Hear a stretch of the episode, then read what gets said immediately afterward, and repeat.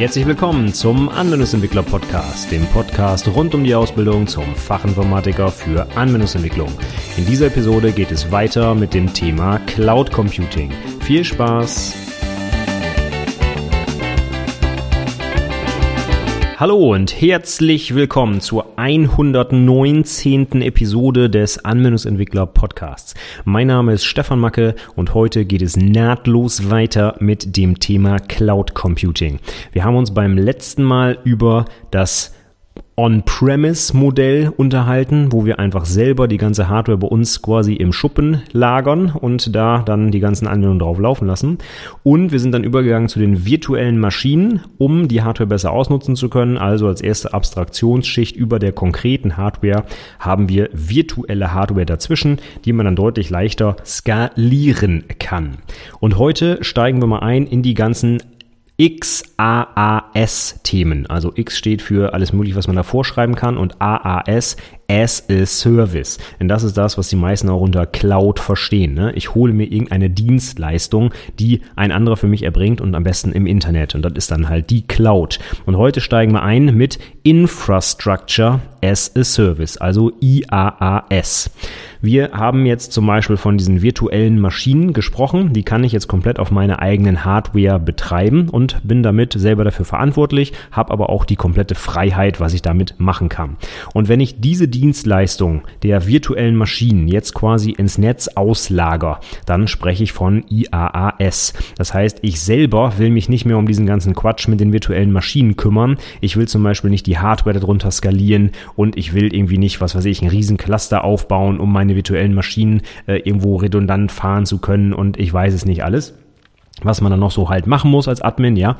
Deswegen nehme ich dafür einfach einen Anbieter, wie zum Beispiel Amazon oder Google oder I B M oder Microsoft, und gebe denen ein bisschen Geld, und die stellen mir dafür solche virtuellen Maschinen zum Beispiel zur Verfügung. Und dann reden wir von Infrastructure as a Service. Denn was ich hier bekomme, ist tatsächlich die Infrastruktur.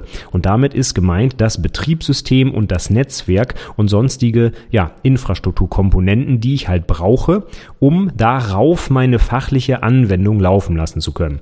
Wir reden hier also tatsächlich von einer Abstraktion über der konkreten Hardware und auch über dem konkreten Betriebssystem eventuell. Und das kaufe ich mir halt ein.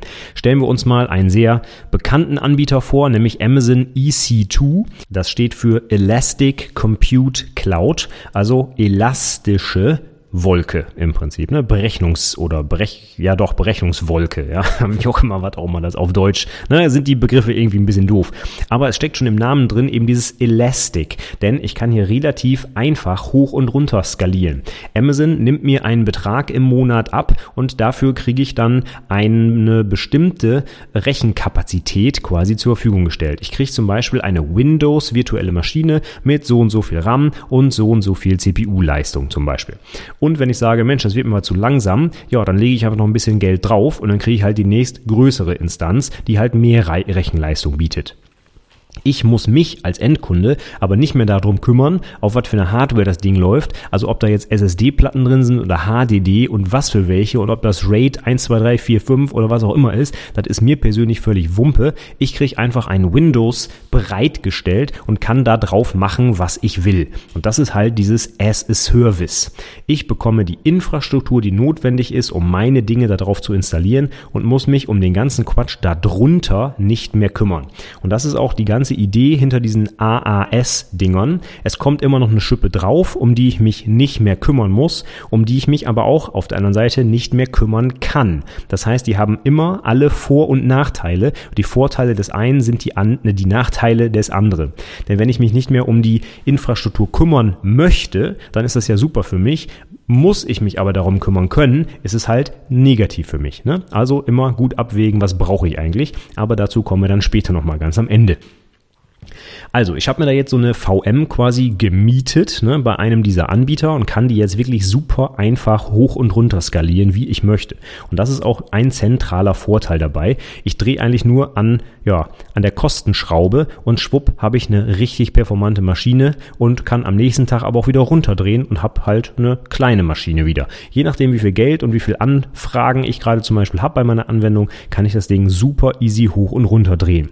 Und ich habe dann auf der anderen Seite auch so gut wie gar keinen Wartungsaufwand, weil ich muss mich nicht um die Hardware kümmern. Das ist komplett vor mir verborgen. Das heißt, ich werde im Lebtag nicht mitkriegen, ob da vielleicht mal irgendwo eine Festplatte ausfällt. Denn darum muss ich mich nicht kümmern. Das kaufe ich als Dienstleistung ein, dass Amazon oder äh, Microsoft oder wie auch immer sich darum kümmert, dass deren Infrastruktur ausfallsicher betrieben werden kann. Und das ist dann auch gerade für kleine Unternehmen eine ganz tolle Sache, denn ich kann jetzt komplett ohne große Investition, ohne Administration, Setup oder sonstiges einfach loslegen. Und das ist eben auch der große Vorteil, den diese Variante der Cloud eben mir bietet. Also wenig Kosten und ich kann relativ schnell loslegen und dann auch noch hoch und runter skalieren, je nachdem, ob ich erfolgreich bin oder nicht. Also eigentlich eine tolle Sache. Aber die Nachteile, die sind auch nicht zu vernachlässigen. Man muss halt immer gucken, was für einen selber passt. Ich führe sie mal auf, die ich hier zusammengetragen habe. Und zwar geht's jetzt schon langsam los mit der Abhängigkeit von einem konkreten Anbieter. Denn wenn ich mich jetzt für so eine Amazon E C zwei Instanz entscheide, dann hänge ich schon irgendwie so ein bisschen in den Rädern von Amazon drin. Natürlich habe ich mit einem Betriebssystem immer noch eine relativ breite Schnittstelle. Das heißt, wenn ich mir irgendwo eine Windows-V M miete, dann kann ich natürlich auch bei Microsoft mir eine Windows-V M mieten und mein ganzes Zeug, was ich da installiert habe, rüberschaufeln. Aber je mehr ich jetzt in diese As-a-Service-Welt eintauche, umso mehr mache ich mich abhängig von dem Anbieter. Wenn Amazon jetzt zum Beispiel irgendwann sagt, Mensch, äh, deine Instanz, die biete ich nicht mehr an, die lohnt sich nicht, ich mache jetzt nur noch größere, du musst mir mehr Geld bezahlen. Oder die sagen, Mensch, die Linux-Version, die du brauchst, die bieten wir aber nicht an, die finden wir doof oder die ist nicht mehr sicher oder ich weiß nicht was. Dann hängt man leider im Getriebe und da wird ein Amazon sicherlich nicht sagen, och Mensch, Stefan aus ne, Vechta, äh, für dich machen wir jetzt aber nochmal eine Ausnahme. Das heißt, wenn man ein kleiner Player ist, dann macht man sich hier relativ schnell von diesen großen Playern abhängig und ja, ist dann halt einfach auch darauf angewiesen, was die einem bereitstellen. Und wenn die das nicht mehr bereitstellen, hat man leider Pech gehabt. Zweiter zentraler Nachteil, der ein Nachteil sein könnte, je nachdem wie das Geschäftsmodell ist, ist, dass man nicht offline arbeiten kann. Also, sobald ich jetzt den ersten Schritt in die Cloud gehe, und das mache ich jetzt mit diesem I A A S, ne, die virtuellen Maschinen unter meiner eigenen Hoheit, die kann ich bei mir im Keller laufen lassen, aber dieses I A A S, da bin ich ans Internet gebunden. Und wenn ich keinen Internetzugang habe, dann läuft auch nichts. Das heißt, wenn ich jetzt vorhabe, eine Anwendung darauf zu hosten, die meine Mitarbeiter zum Beispiel benutzen, zum Beispiel eine E R P-Software oder Customer Management oder was auch immer, dann können die nicht mehr arbeiten, wenn es kein Internet mehr gibt. Das heißt, ich muss dann zum Beispiel an anderer Stelle darauf achten, dass meinetwegen meine Firma mit redundanter Internetverbindung ausgelegt ist und vielleicht auch entsprechend performante Internetanbindung, denn sonst wird es ziemlich schnell, ziemlich langsam, wenn, was weiß ich, tausend Leute über so eine kleine D S L-Leitung online arbeiten sollen. Das wird nicht gut funktionieren. Außerdem habe ich eventuell das Problem, dass Betriebssysteme, die ich haben möchte, gar nicht möglich sind. Stellen wir uns vor, Amazon sagt, ja, wir haben hier so ein paar Instanzen, aber wir installieren dann nur Windows drauf. Aber die Software, die ich programmiere, läuft leider auf Linux. Ja, dann habe ich Pech gehabt, dann kann ich da zum Beispiel nicht hingehen. Da kann ich mir natürlich irgendeinen anderen Anbieter äh, aussuchen, der das vielleicht anbietet. Und sind wir mal ganz ehrlich, die großen Anbieter haben alle natürlich verschiedenste Betriebssysteme im Angebot. Also äh, das ist ein bisschen weit hergeholt, der Nachteil. Aber ich mache mich schon, ne, wie gesagt, schon etwas etwas abhängig davon, was mir der Anbieter anbietet und was er nicht anbietet, das gibt's halt nicht. Beispiele für dieses Infrastructure as a Service habe ich schon genannt. Die großen Player sind hier die Amazon Web Services, Microsoft Azure, ja, einige sprechen es auch Azure oder so aus, aber ganz ehrlich, die ganzen Amis und auch von Microsoft selber sagen Azure, also sage ich auch Azure dazu. Und dann gibt es natürlich noch Google und I B M und andere Infrastrukturanbieter, aber ähm, ja, das sind so, die, die größten Player sind sicherlich Azure und äh, Amazon und Google. Gut, dann haben wir das I A A S-Thema abgehakt. Dann kommen wir jetzt zur nächsten Schicht, die wir as a Service einkaufen können. Und das ist Platform as a Service. Und hier bekommen wir jetzt schon etwas mehr als die Infrastruktur. Und zwar kriegen wir jetzt zusätzlich eine Laufzeitumgebung für unsere Anwendung. Ich hatte beim letzten Mal schon erwähnt, Laufzeitumgebung, das ist jetzt sowas wie die J V M für Java oder das .N E T Framework oder beispielsweise Ruby on Rails, ne, als fertige Plattform, in die ich nur noch mein äh, Artefakt rein deployen muss. Da habe ich also deutlich weniger Konfigurationsaufwand als bei Infrastructure, denn ich kriege hier nicht einfach ein nacktes Betriebssystem, sondern ich kriege hier zum Beispiel eine komplette Laufzeitumgebung für meine Java-Anwendung. Das heißt, ich muss als Entwickler nur noch mein Jar-File oder mein War-File oder mein was auch immer File nehmen und da irgendwo hochladen und dann läuft das Ding und mehr muss ich nicht tun. Wenn ich mir bei Infrastructure as a Service so eine Windows V M zum Beispiel hole, dann muss ich ja selber die J V M installieren, ich muss die patchen, ich muss vielleicht noch zusätzliche Konfigurationseinstellungen machen, Datenbanken einrichten oder ich weiß nicht was, ein Messaging-System und so weiter. Und das kann ich mir alles als komplette Plattform einkaufen und muss das dann alles nicht mehr tun. Das heißt, ich könnte zum Beispiel sagen, ich brauche eine Laufzeitumgebung für eine Java-Anwendung mit einer, ich weiß es nicht, MySQL-Datenbank und zusätzlich noch eine J M S-Message-Queue, damit ich da irgendwie Daten hin und her schicken kann. Und das kaufe ich mir dann und dann schmeiße ich da mein Artefakt rein und dann läuft das Ding. Und ich muss mich nicht drum kümmern, ob irgendeine J V M-Einstellung nicht passt, ob irgendwelche Patches installiert werden müssen oder sonstige Dinge. Das interessiert mich alles nicht. Ich kann mich komplett auf die Entwicklung konzentrieren. Das ist wirklich meiner Meinung nach auch der zentrale Vorteil hier von P A A S. Ich brauche mich mit der gesamten Administration überhaupt nicht mehr auseinandersetzen, sondern kann einfach entwickeln und suche wirklich einfach am Ende nur noch den Einstiegspunkt, wo ich mein Artefakt reinknalle und dann läuft das Ding einfach. Das hat natürlich auch noch den Vorteil, dass ich das noch einfacher skalieren kann als die Infrastructure as a Service. Denn hier kann ich einfach die Laufzeitumgebung hoch und runter drehen. Die ist ja sogar völlig unabhängig von dem Betriebssystem. Ich könnte die vielleicht sogar einfach spiegeln oder sonstige Dinge tun. Also hier bin ich komplett losgelöst von einem Betriebssystem oder irgendeiner Hardware darunter. Das heißt, wenn meine Anwendung das unterstützt, das ist natürlich immer vorausgesetzt, ne? Das heißt, wenn ich meine Anwendung so programmiere, dass es ein großer, fetter Monolith ist, dann kann ich es auch nicht skalieren. Aber angenommen, ich programmiere die schon so, dann kann ich auf den entsprechenden Cloud-Anbietern einfach sagen, komm, mach nochmal einfach mal drei, vier, fünf neue Instanzen der Anwendung dazu und schwupp ist das Ding hochgedreht. Und dafür muss ich nicht noch ein neues Betriebssystem aufsetzen oder so eine virtuelle Maschine hochfahren, sondern diese Infrastruktur, die, äh, Entschuldigung, ich bringe schon die Begriffe so ein bisschen durcheinander, ne? Aber die Plattform, die ich jetzt hier eigentlich meine, die äh, kann einfach quasi selber hoch und runter skalieren und da ich muss mich einfach um die zugrunde liegende Technik überhaupt nicht mehr kümmern. Das ist hier der große Vorteil.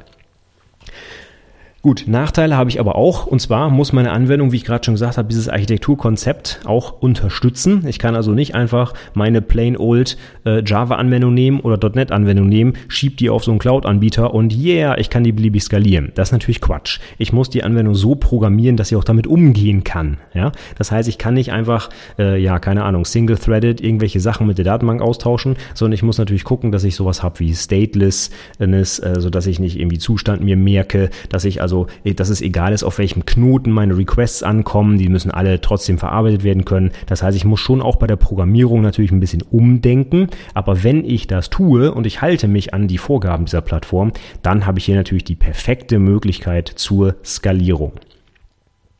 Auf der anderen Seite mache ich mich hier auch jetzt noch stärker vom Anbieter abhängig. Gerade bei Amazon zum Beispiel, die haben ja, ich weiß nicht, gefühlte fünfzig oder mehr verschiedene Dienste, die die da anbieten. Sei es eine relationale Datenbank oder ein Messaging oder, ich weiß nicht, eine äh, Datenablage. Und die haben ja so viele verschiedene Möglichkeiten. Und wenn ich die bei Amazon alle nutze, dann mache ich mich natürlich sehr, sehr stark von Amazon abhängig. Denn Amazon wird natürlich nicht morgen einfach mal irgendeinen anderen, zum Beispiel Dateiablagedienst von außen anbinden, sondern die wollen natürlich ihren eigenen Kram verkaufen. Das heißt, wenn ich da dann einmal drin bin in dem Ökosystem von Amazon, dann komme ich da auch sehr schwer wieder raus. Und das gilt aber auch für alle anderen Anbieter. Also für Google und für Microsoft natürlich genauso. Die wollen natürlich auch ihr eigenes Zeug äh, an den Mann bringen. Und deswegen bin ich jetzt hier schon sehr tief drin bei der Anbieterabhängigkeit, sage ich mal.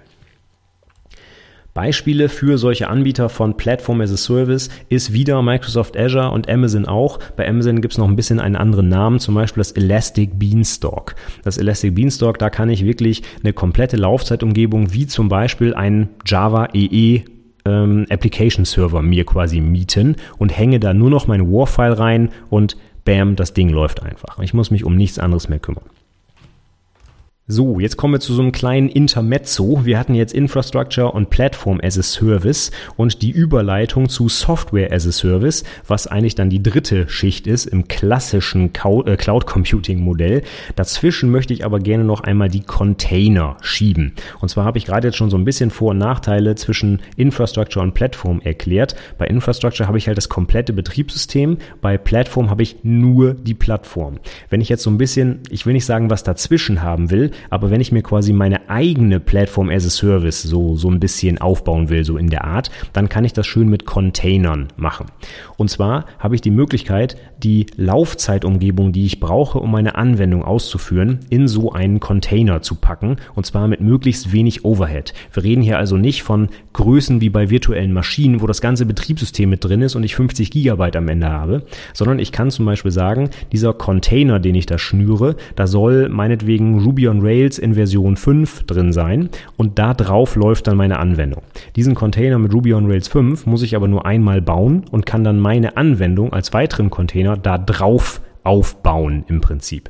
Und wenn ich das so mache, dann kann ich die einzelnen Container nehmen und die auf ein anderes Betriebssystem packen, auf dem auch dieser Containerdienst läuft, und diese Container sind dann relativ klein, also vielleicht sogar nur ein paar Megabyte oder teilweise Kilobyte groß, kann ich also relativ einfach hin und her schieben und damit habe ich eine schöne Möglichkeit, eine wohl definierte Laufzeitumgebung für meine Software zu schaffen.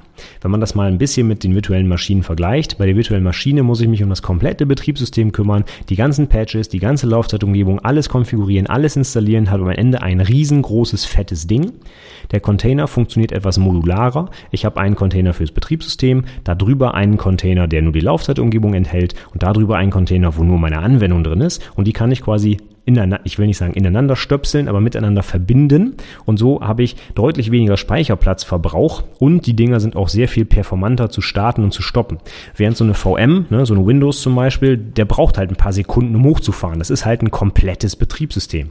So ein Container, der hat über die Abstraktionsmöglichkeiten eine viel, viel schnellere Startup-Time. Das heißt, der ist vielleicht in ein, zwei Sekunden da und dann kann ich also wirklich einfach auch die Teile hoch und runter fahren im Vergleich zu diesen V Ms. Ich werde noch eine separate Episode komplett über Container machen. Ich habe da noch einen ge- äh, interessanten Gesprächspartner, der mir dann auch aus der Praxis einiges zu erzählen äh, kann und wird. Deswegen werde ich das jetzt hier nicht zu sehr vertiefen. Nur um das mal so ein bisschen abzugrenzen hier für äh, ja, den weiteren Verlauf beim Cloud Computing. Container sind also quasi die leichtgewichtige Variante von virtuellen Maschinen.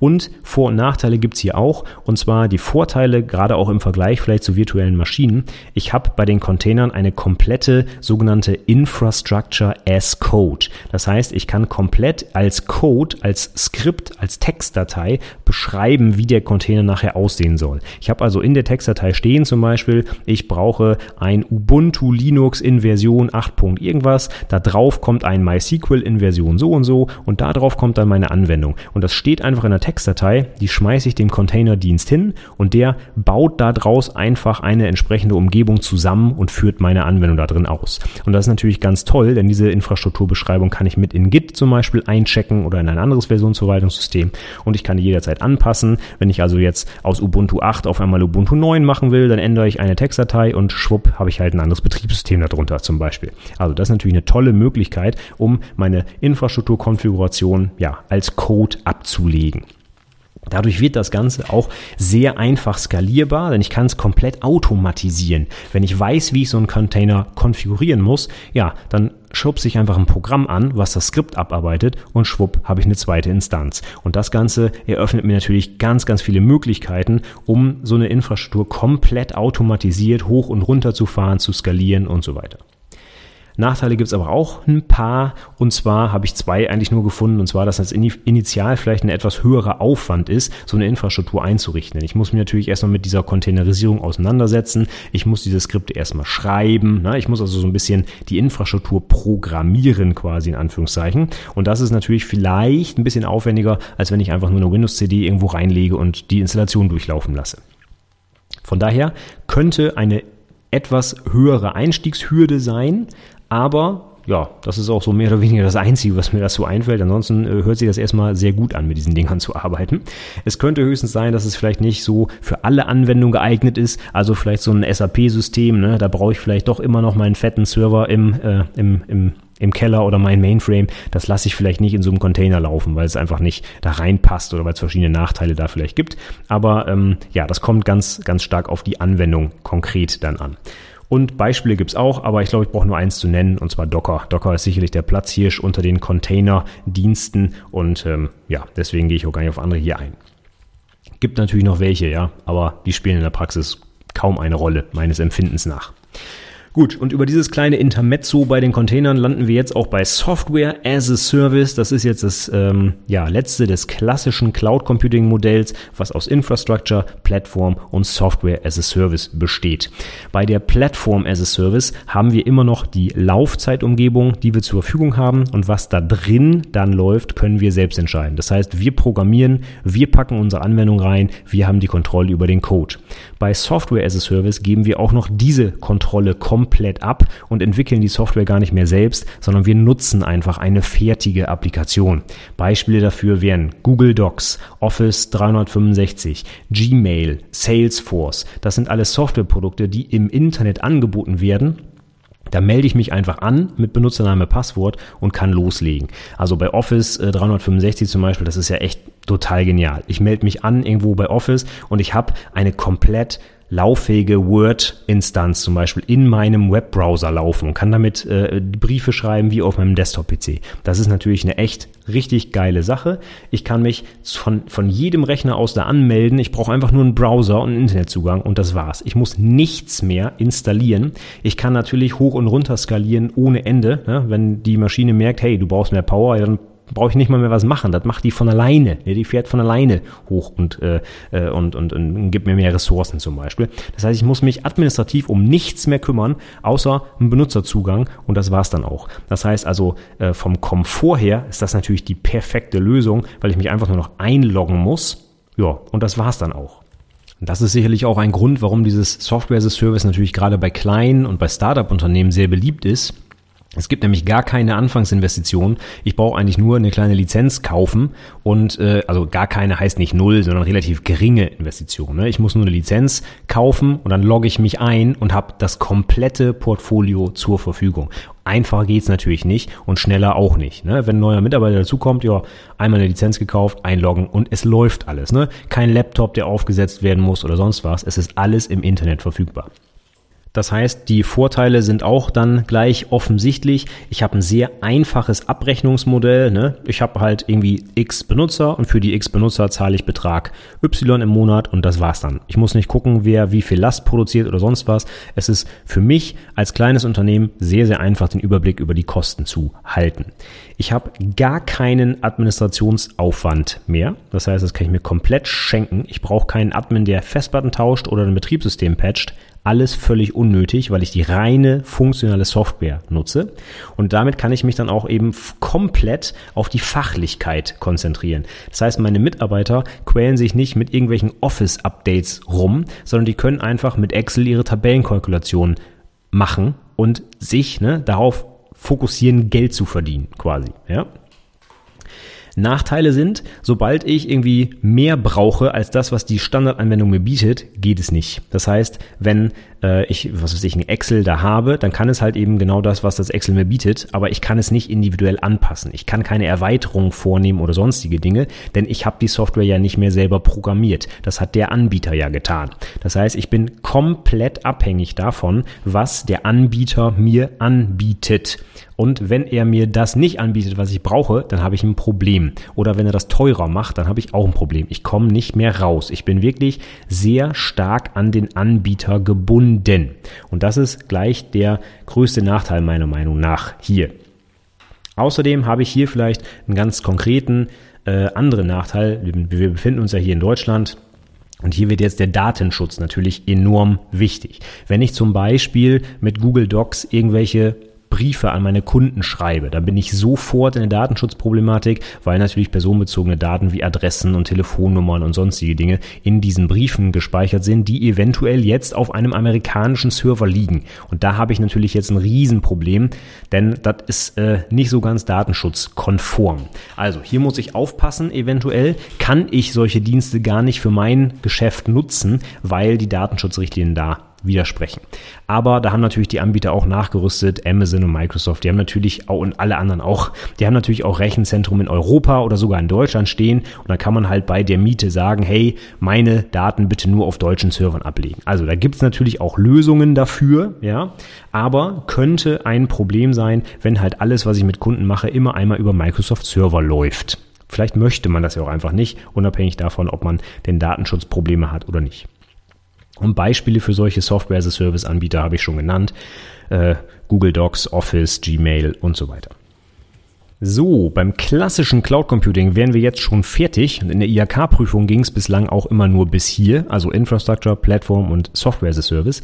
Aber in letzter Zeit kommt noch ein viertes dazu, und zwar das Function as a Service. Und damit es sich noch ein bisschen cooler anhört, heißt das auch mal gerne Serverless Computing. Das heißt, wir haben angeblich gar keinen Server mehr, sondern nur noch Funktionen als Dienst quasi, ne? F A A S. Worum geht es hier? Hier stellen wir uns einfach mal vor, dass wir unsere fachliche Anwendung in kleine Bausteine zerlegen. Und diese Bausteine, die wollen wir individuell als kleine Funktionen, als gekapselte Einheiten von Logik nach außen anbieten, um zum Beispiel andere Anwendungen daraus wieder zusammenzustöpseln oder die sogar individuell hoch und runter zu skalieren oder, oder, oder. Und dann sind wir bei Function as a Service. Und worum geht es hier? Wenn man es mal runterbricht, handelt es sich hier um Plattformen, wo ich quasi Code rein kopiere und der Code wird einfach ausgeführt, der skaliert von alleine hoch und runter, das wird pro Aufruf abgerechnet und ich habe mich wirklich um nichts weiter mehr zu kümmern. Das heißt, wenn ich mir die Ich würde das so ein bisschen, wenn ich das aufmalen würde, würde ich das Function as a Service äh, auch basieren lassen auf dem Platform as a Service. Und das Software as a Service wäre so ein bisschen die ja, Konkurrenz zu Function as a Service. Denn bei Software as a Service, da programmiere ich ja gar nichts mehr selbst, dann nutze ich einfach eine fertige Anwendung. Wenn ich aber selber eine Anwendung noch bauen möchte, dann bin ich bei Platform as a Service wieder so drin, dass ich die komplette Anwendung ja selber deployen muss und skalieren muss und so weiter. Bei Function as a Service kann ich mich jetzt wirklich auf den reinen Code konzentrieren und zum Beispiel sagen, das Schnipselchen, was ich hier hochgeladen habe, die fünfzig Zeilen Code, das ist jetzt Funktion X und die soll bitte eigenständig irgendwo laufen und aufrufbar sein. Sein. Und ein Anbieter stellt mir dann für diesen Code, den ich da reingestellt habe, zum Beispiel eine REST-Schnittstelle zur Verfügung, irgendwelche Trigger, die die Funktion automatisch ausführen, irgendwelche Ergebnisse, die ich dann irgendwo ablegen kann, ein Monitoring, ein individuelles Abrechnungsmodell und so weiter und so fort. Das heißt, wenn ich als Entwickler mich nicht um den Betrieb meiner Plattform kümmern möchte, sondern wirklich nur noch den reinen Code irgendwo ausführbar machen möchte, dann ist dieses Serverless genau das Richtige. Und es gibt ein schönes Zitat, das stammt, glaube ich, von dem äh, von irgendeinem Technikchef bei Amazon. Kein Server lässt sich einfacher managen als kein Server. Genau. Und diese Platform-as-a-Service-Geschichte, da habe ich halt immer noch die Plattform, um die ich mich kümmern muss. Ne? Da gibt's halt irgendwie ein Rails, das ich irgendwie am Laufen halten muss. Wenn ich dieses Function-as-a-Service nehme, da habe ich nicht mal mehr eine Plattform, da habe ich einfach nur Java-Code. Das heißt, da wird mir zum Beispiel diese, äh, diese Java-Funktion bereitgestellt. Ich kann in so einem Fenster einfach eingeben, was das Ding machen soll und wie das läuft, wo das läuft, wie das hoch und runter fährt und so weiter. Darum muss ich mich überhaupt nicht mehr kümmern.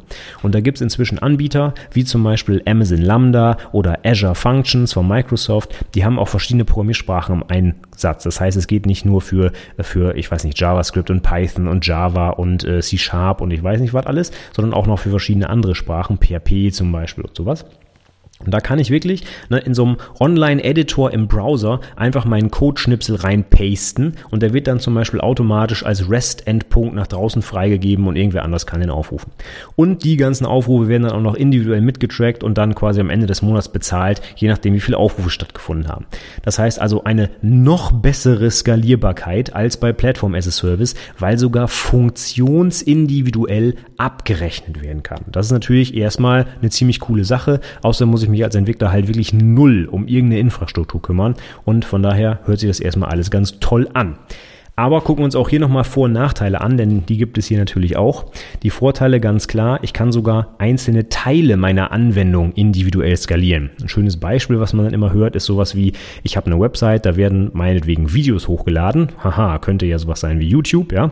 Dann ist vielleicht die äh, Umskalierung dieser Videos auf verschiedene Auflösungen, ne, von Full H D runter auf kleinere Auflösungen und so weiter. Das ist vielleicht etwas, was so eine Funktion sein könnte, ne? Video rein, kleineres Video wieder raus. Also eigentlich nicht viel zu programmieren, aber eventuell ziemlich rechenlastig, ne? So ein Video umzukodieren, das ist vielleicht gar nicht so schwierig zu programmieren, aber das dauert und kostet Rechenleistung.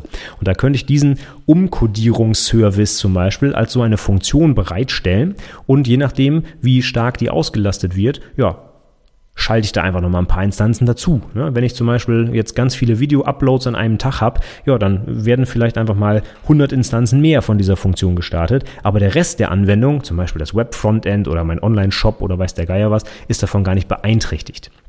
Das hätte ich bei Platform as a Service nicht die Möglichkeit. Da habe ich eine Plattform und wenn die hochskaliert wird, dann skaliert alles auf einmal, denn meine Anwendung läuft ja auf dieser Plattform. Habe ich individuelle Funktionen, kann ich auch Teile der Anwendung hoch und runter skalieren. Und das ist natürlich eine super tolle Sache, wenn meine Anwendung das braucht. Wenn ich das nicht brauche, ist das völlig überflüssig, ne? Gut. Weiterer Vorteil ist, dass ich halt bestehende Dienste nutzen kann, um neue Dienste daraus zusammenzustöpseln. Ich habe jetzt diese Funktionen alle online zur Verfügung und wenn ich jetzt sage, Mensch, ich brauche jetzt noch einen neuen Dienst, der aus bestehenden Diensten sich zusammensetzt, bloß in einer anderen Reihenfolge und, keine Ahnung, noch Schritt äh, siebenunddreißig ergänzt, dann kann ich das relativ einfach machen, denn die bestehenden Schnittstellen muss ich einfach nur noch zusammenklicken im Prinzip und schwupp, habe ich eine neue Funktionalität. Außerdem für mich als Kunde eine tolle Sache, dass der Verbrauch individuell abgerechnet wird. Das heißt, die Funktionen werden nach Anzahl Aufrufen abgerechnet und nicht nach Leistungskapazität zum Beispiel. Das kann nämlich bei den Maschinen ein bisschen schwierig sein. Wenn die mal einen Monat lang auf hundert Prozent C P U laufen, dann wird es teurer, als wenn die einen Monat lang gar nichts machen. Und bei den Funktionen ist es nicht so. Die Funktionen bezahle ich nur dann, wenn sie auch wirklich aufgerufen werden. Und das ist natürlich eine schöne Geschichte für mich, die Abrechnung betreffend. Der Nachteil bei der ganzen Geschichte ist aber, dass ich jetzt hier eine sehr, sehr, sehr starke Bindung an den Anbieter habe. Nehmen wir uns als Beispiel Amazon Lambda. Die haben einen riesen Haufen an Möglichkeiten, was ich da machen kann. Aber die sind so super integriert mit ihren eigenen Diensten, dass ich das niemals ohne enormen Programmieraufwand auf eine andere Plattform migrieren können werde. Weil zum Beispiel jede Funktion automatisch einen Amazon X Y-Dienst äh, aufruft oder von dem aufgerufen wird. Und das umzuprogrammieren auf eine andere Plattform, ja, das ist fast unmöglich. Da fängt man am besten nochmal von vorne an, weil die alle unterschiedliche Schnittstellen haben, alle unterschiedliche Benennungen, unterschiedliche Adressen und ich weiß nicht was alles. Also hier macht man sich wirklich sehr, sehr, sehr stark abhängig von dem konkreten Anbieter. Außerdem kann es einfach sein, dass diese ganze Architektur völlig oversized ist, völlig overengineert. Ja, ich habe vor kurzem eine Wissenshäppchen-Episode gemacht, You Ain't Gonna Need It. Und das könnte hier sehr gut zutreffen. Wenn du eine Webanwendung baust, die super individuell skalierbar sein muss und hundert Millionen Benutzer gleichzeitig hat, dann könnte Function as a Service etwas für dich sein. Für eine null acht fünfzehn Webanwendung ist das wahrscheinlich absoluter Overkill. Denn jede kleine Funktion wird hier mit, zum Beispiel mit einer REST-Schnittstelle verbunden. Du musst irgendwelche Trigger einrichten, damit die eine Funktion die andere aufruft und so weiter. Das heißt, diese ganze Komplexität dieser Architektur, die könnte eventuell unnötig sein, weil du das Ding einfach in drei Zeilen runterprogrammieren kannst. Also nicht zu unterschätzen, der enorme Overhead an Infrastrukturquatsch, das hat zwar jetzt nichts mehr mit Hardware und Plattform zu tun, aber du hast jetzt so viele unterschiedliche Dienste, die, die du zusammenklicken musst quasi, dass einfach eine ganz andere Form der Komplexität jetzt entsteht. Ob das jetzt besser ist oder schlechter, das muss jeder für sich selbst bewerten, aber es ist definitiv nicht einfach oder einfacher im Vergleich zu einer reinen Programmierung auf einem Rechner, der irgendwo im Keller steht. Also muss man sich immer im Detail angucken, ob das wirklich alles so toll ist oder ob es da nicht vielleicht doch noch Probleme gibt bei sowas. So, ich schaue auf die Uhr, aber ich möchte ein letztes Thema noch unterbringen. Das geht auch ganz schnell. Dann habe ich nämlich auch alle Buzzwords hier heute abgehakt in dieser Episode. Von Serverless bis ne, und so weiter. Und zwar das letzte hier, das ist heute Edge Computing. Das ist auch nochmal was, was man vielleicht nochmal können oder kennen sollte als Anwendungsentwickler. Und zwar haben wir gerade im Internet der Dinge das Problem, dass wir einfach so einen Haufen an Daten produzieren in so einer Geschwindigkeit und durch so viele Endgeräte, dass es einfach nicht mehr möglich ist, Diesen ganz, diese ganzen Daten auf einen zentralen Server irgendwo in der Cloud zum Beispiel laufen zu lassen. Stellen wir uns einmal vor, wir haben eine Maschine mit, ich weiß es nicht, hunderttausend Sensoren, die einmal die Sekunde irgendwas äh, an Daten liefern. Ja? Das können wir einfach nicht mehr durch unsere Internetanbindung irgendwo zentral an einen Microsoft-Server schicken. Das dauert zu lange, die Latenz ist zu groß oder die Bandbreite unserer Leitung ist einfach zu klein. Das heißt, wir müssen uns was einfallen lassen. Wir können nicht Millionen von Geräten da draußen einfach mit zentralisierter äh, Backend-Hardware reden lassen. Das funktioniert einfach nicht.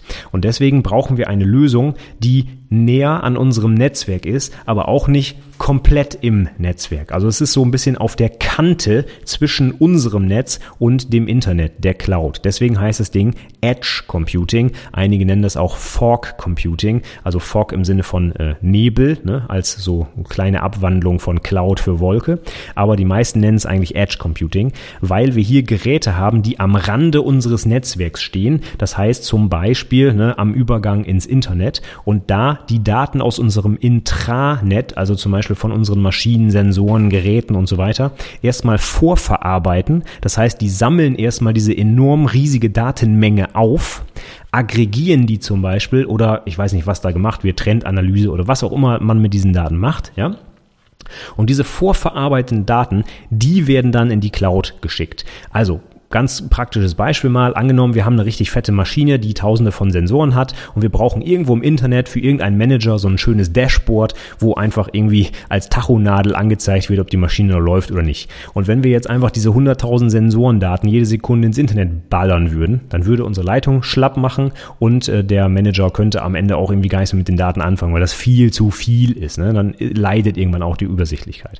Von daher könnte man jetzt am Rande unseres Netzwerks vor dem Internet nochmal so einen kleinen Server platzieren, der diese ganzen Sensordaten erstmal entgegennimmt, die aggregiert, um zum Beispiel, was weiß ich, irgendwelche Summen bildet oder Durchschnittswerte oder wie auch immer und dann zum Beispiel einmal die Minute einen Status ins Netz sendet. Das würde für so einen Manager immer noch ausreichen, wenn er quasi Minuten aktuell weiß, ob die Anlage noch vernünftig läuft oder nicht, aber die hunderttausend Einträge pro Sekunde, die, äh, ja, die würden die Leitung überlasten und die würden ihm auch nichts bringen und deswegen würde man diese, diese Vorverarbeitung der Daten schon im eigenen Netz noch machen, bevor dann die Ergebnisse quasi in die Cloud geladen werden. Und dieses Verfahren würde man dann Edge Computing nennen. Das ist einfach dem geschuldet, dass einfach dieses Internet of Things so viel Daten produziert, dass es einfach das Netz lahmlegen würde, wenn wir das direkt in die Cloud ballern würden.